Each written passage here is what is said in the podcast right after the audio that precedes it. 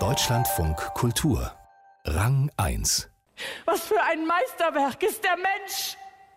Wie ausgezeichnet sein Verstand, wie unbegrenzt seine Fähigkeiten im Handeln, wie ähnlich einem Engel im Denken, wie ähnlich einem Gott.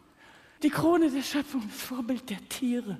Und doch, was bedeutet mir diese Quintessenz aus Staub? Die Menschen sind mir gleichgültig.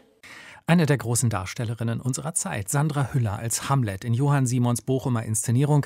Dafür war sie im vergangenen Jahr zum Theatertreffen eingeladen und sollte den mit 20.000 Euro dotierten Theaterpreis Berlin entgegennehmen, den die Stiftung Preußische Seehandlung seit 1988 an die ganz Großen der Zunft verleiht. Das wird nun morgen endlich nachgeholt. Mit Auszeichnungen wurde sie schon reichlich bedacht, im Film wie im Theater. So war sie zum Beispiel gleich dreimal Schauspielerin des Jahres der Zeitschrift Theater heute. 2010, 2013 und 2019. Ich konnte mit Sandra Hüller vor unserer Sendung sprechen und habe sie erst einmal gefragt, ob sie sich letztes Jahr vorstellen konnte, dass das Theatertreffen auch 2021 wieder nur digital stattfinden würde. Zu dem Zeitpunkt, als die Verleihung gewesen wäre, hätte ich das nicht erwartet, aber das hat sich ja dann relativ schnell gezeigt nach dem Sommer, dass das wahrscheinlich noch länger dauern wird, als wir alle uns gewünscht haben. Und gibt es denn was, was Sie jetzt besonders vermissen, gerade am Theatertreffen und an den Veranstaltungen und dem Zusammentreffen, was dort eigentlich stattfinden würde? Ja, also erstens mal bin ich ja davon überzeugt, dass es das wieder geben wird. Also es ist ja mhm. nicht so, dass etwas äh, vollständig begraben worden ist. In dieses Gefühl möchte ich auch gar nicht reinkommen. Aber natürlich war das ein ganz toller Begegnungsort. Und das ist, wenn man dort eingeladen wurde, immer ein unglaublich aufregendes und ähm, auch die Inszenierung veränderndes Moment gewesen, wenn das Publikum sich so massiv ändert. Wenn man in einer anderen Stadt spielt, ist das immer sehr besonders für SpielerInnen und für die Regie, glaube ich, auch. Aber wenn es dann eben auch noch das Theatertreffen ist, ist da so ein, wie soll ich das beschreiben? Ja, es ist noch mal genauer unter der Lupe. Und dadurch wird dann auch genauer gespielt, habe ich immer den Eindruck. Wie haben Sie denn diese Corona-Zeit bisher insgesamt erlebt? Sie betrifft Sie ja auch gleich in doppeltem Maße. Sie haben eine schulpflichtige Tochter und Sie sind Schauspielerin, die eigentlich nicht auf die Bühne durfte. Wird ja immer gesagt, das sind zwei Gruppen in der Gesellschaft, die schon auch besonders leiden eigentlich unter der Pandemie. Sie haben aber mal gesagt, dass Sie das zum Teil auch ganz entspannend finden. Ja, also in meinem Umfeld gibt es auch ganz viele Leute, die jetzt nicht äh, das, also vordergründig eine Leidenserfahrung gemacht haben. Die gibt es wohl, das ist mir sehr bewusst. Aber ich habe ganz viele Leute getroffen, die für sich neue Dinge herausgefunden haben, auch im Umgang miteinander und in der Beschulung der Kinder und die was über ihre eigene Geduldsgrenze gelernt haben und die das ähm, als große Herausforderung wohl gesehen haben und die auch an nicht nur ähm, seelische Grenzen gekommen sind, wohl auch an finanzielle.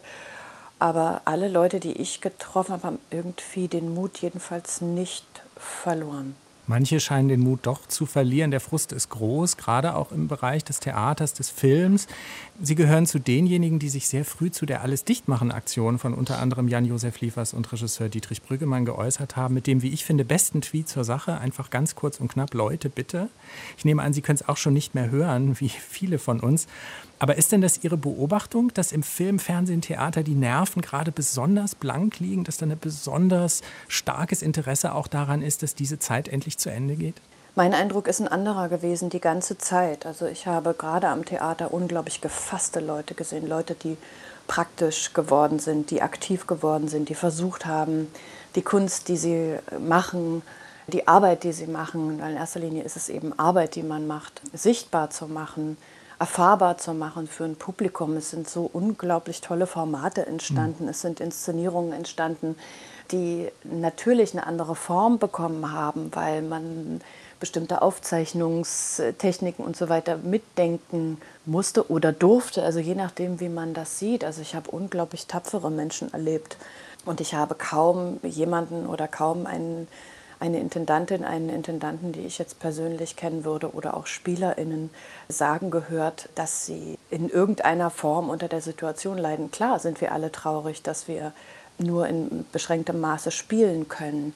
Beim Film ist es ja noch mal ganz anders. Es findet ja alles ungebrochen statt. Also das ist ja, soweit ich weiß, sind zwar Dinge verschoben worden, in der ersten und der zweiten Welle, aber jetzt überhaupt nicht mehr. Es wird ganz viel schon nachgeholt. Also der Laden läuft, ja. Und es stimmt ja auch, wir haben ja am Anfang alle so ein bisschen gezweifelt, zum Beispiel an diesen Online-Formaten auch. Und im Laufe dieses letzten Jahres hat sich da ja wirklich eine Theaterkultur online entwickelt, die einen immer wieder überrascht und wo man eigentlich sehr beeindruckt ist. Geht Ihnen das also auch so, dass Sie vielleicht auch jetzt mal Online-Sachen sehen und sagen, das ist ein Kreativitätsschub, der da stattfindet auch? Ja, ein Kreativitätsschub vielleicht, also natürlich aus dem Durchhalten mhm. sozusagen mhm. erwachsen und geboren.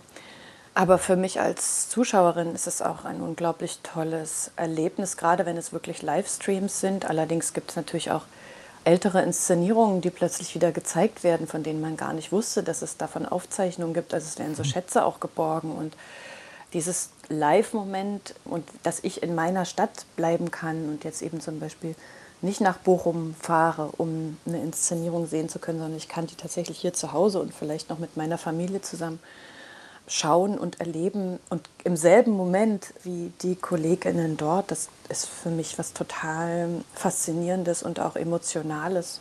Ich ähm, habe mich da sehr verbunden gefühlt und verzaubert. Insgesamt hat man auch das Gefühl, dass es fürs Theater gerade so eine Zeit der Besinnung ist. Es wird viel darüber gesprochen und diskutiert, wie es gerechter, zeitgenössischer, auch weniger missbräuchlich werden kann. Was wünschen Sie sich denn fürs Theater nach der Pandemie? Vielleicht auch für Ihre eigene Arbeit? Weniger Inszenierungen, genauere Inszenierungen oder ein anderes Arbeitsklima? Also ich hatte das Glück, an Häusern zu arbeiten bis jetzt, in denen das Arbeitsklima in Ordnung war und ist. Das ist nicht überall so und ich glaube, diese Arbeit muss dringend gemacht werden von allen Menschen, die dort zusammenarbeiten, nicht nur von denen, auf und äh, vor der Bühne, sondern auch hinter der Bühne. Also alle Strukturen am Theater äh, sind es wert, hinterfragt zu werden, absolut. Ich glaube, je länger man an einem Haus ist, desto mehr schleifen sich Dinge ein, schleifen sich Ungenauigkeiten miteinander auch ein. Und da braucht es eine große Wachheit. Und tatsächlich, glaube ich, geht das nur, wenn man sich dieser ähm, Suche, wie auch immer man das nennt, wenn man sich dem verschreibt. Wenn man sagt, das ist jetzt das Wichtigste, was wir zu tun haben und auch nur daraus kann eine Arbeit entstehen, die die Welt abbildet, so wie sie aktuell ist. Und ich bin froh, dass das an vielen Häusern jetzt losgeht oder weitergeht und dass ich diese Bewegung da sehen kann. Ich finde das ganz toll. Sie wechseln ja eigentlich sehr regelmäßig zwischen Film- und Theaterarbeit hin und her. Ist das dann vielleicht auch Ihr Eindruck, dass Sie auf beide Metiers mit etwas mehr Distanz schauen können als zum Beispiel Kolleginnen und Kollegen, die nur im einen Metier unterwegs sind oder schwerpunktmäßig? Es macht immer Sinn, aus den Zusammenhängen, in denen man produziert, zeitweilig zurückzutreten, weil das passiert dann noch ein paar Jahren im Ensemble. Die Gespräche in der Kantine werden dann teilweise wichtiger als die auf der Probe. Und da den Überblick zu bewahren und auch immer wieder zu sortieren, was ist jetzt wirklich wichtig, auf welchen Konflikt muss ich mich tatsächlich einlassen und auf welchen nicht? Oder wäre es nicht besser gewesen, an der einen oder anderen Stelle doch was zu sagen all diese Dinge. Das äh, geht, glaube ich, immer nur, wenn man einen Schritt zurücktritt, ja. Dann kommen wir noch mal zurück zum Theaterpreis Berlin. Mit dem werden Personen ausgezeichnet, so steht es geschrieben, die sich in besonderer Weise durch ihr Lebenswerk oder herausragende Einzelleistungen um das deutschsprachige Theater verdient gemacht haben. Sie sind ja noch sehr jung, aber man kann doch bei ihnen durchaus von einer Art frühem Lebenswerk sprechen. Es gibt nicht viele Schauspielerinnen und Schauspieler, die über einen doch so langen Zeitraum derartig beliebt und gefeiert werden von Kritikfestivals, vom Publikum. Sie sind ja eigentlich, wenn ich das so sagen darf, eine Ikone geworden in den letzten Jahren. Ich schon, wenn ich mit Kolleginnen und Kollegen spreche, dann heißt es immer, auf eine Person können wir uns einigen und das ist Sandra Hüller. Wie fühlt man sich als Ikone, Sandra Hüller? Sie schmeicheln mir ja extrem. Es ist wahr. Ich weiß es wirklich nicht, was wahr. ich sagen soll. Also, das ist natürlich zweischneidig, ja. Wenn, also Lebenswerk, ich hoffe nicht, mhm. also, weil das bedeutet ja eben auch, und das ist ja nun auch eine Plattitüde, dass das dann jetzt vorbei ist oder so. Aber sagen wir mal so, ich versuche schon irgendwie das Niveau zu halten, auch in nächsten Jahren. Keine Ahnung, ob das funktioniert, aber ich äh, versuche nicht zu lügen, mich selber nicht anzulügen und die Leute um mich herum auch nicht. Und vielleicht funktioniert das ja noch ein bisschen. Es sieht so aus. Aber ist es tatsächlich so eine Art Druck, dass man weiß, von mir wird etwas erwartet? Kann es vielleicht auch manchmal so sein, dass es ein bisschen nervt, wenn es so an einen herangetragen wird? Das nervt überhaupt nicht, aber es ist natürlich auch eine Arbeit, das will ich gar nicht verstecken, sich zu überlegen, was mache ich denn jetzt? Mhm. Was mache ich auch mit diesem Bild, das existiert? Ich bin ja auch noch ein anderer Mensch als der, der da spielt und das kollidiert zuweilen auch. Also eben, dass ich mir überlege, was ist denn jetzt da der nächste Schritt? Und ich habe bis jetzt in meiner Karriere so überhaupt noch nicht gedacht. Ich habe einfach Schritte gemacht, so, hm. weil ich Lust darauf hatte, weil mir was wichtig war. Und jetzt habe ich das Gefühl, muss ich mich so nochmal anders entscheiden. Es ist nicht mehr eine rein intuitive Angelegenheit. Vielleicht wird es das wieder. Also ich hoffe, das ist nur so ein Zwischenschritt der Bewusstwerdung oder sowas von bestimmten Mechanismen, dass es dann doch irgendwann wieder aus dem Bauch herauskommt. Aber ähm, klar, es gibt da so eine komische Art von Verantwortung natürlich auch, ähm, die Leute nicht zu enttäuschen mit irgendwelchem Quatsch. sagt Sandra Hüller. Sie erhält morgen um 15 Uhr den Theaterpreis Berlin. Die Veranstaltung wird live aus dem Haus der Berliner Festspiele gestreamt und auf der Website des Festivals gezeigt.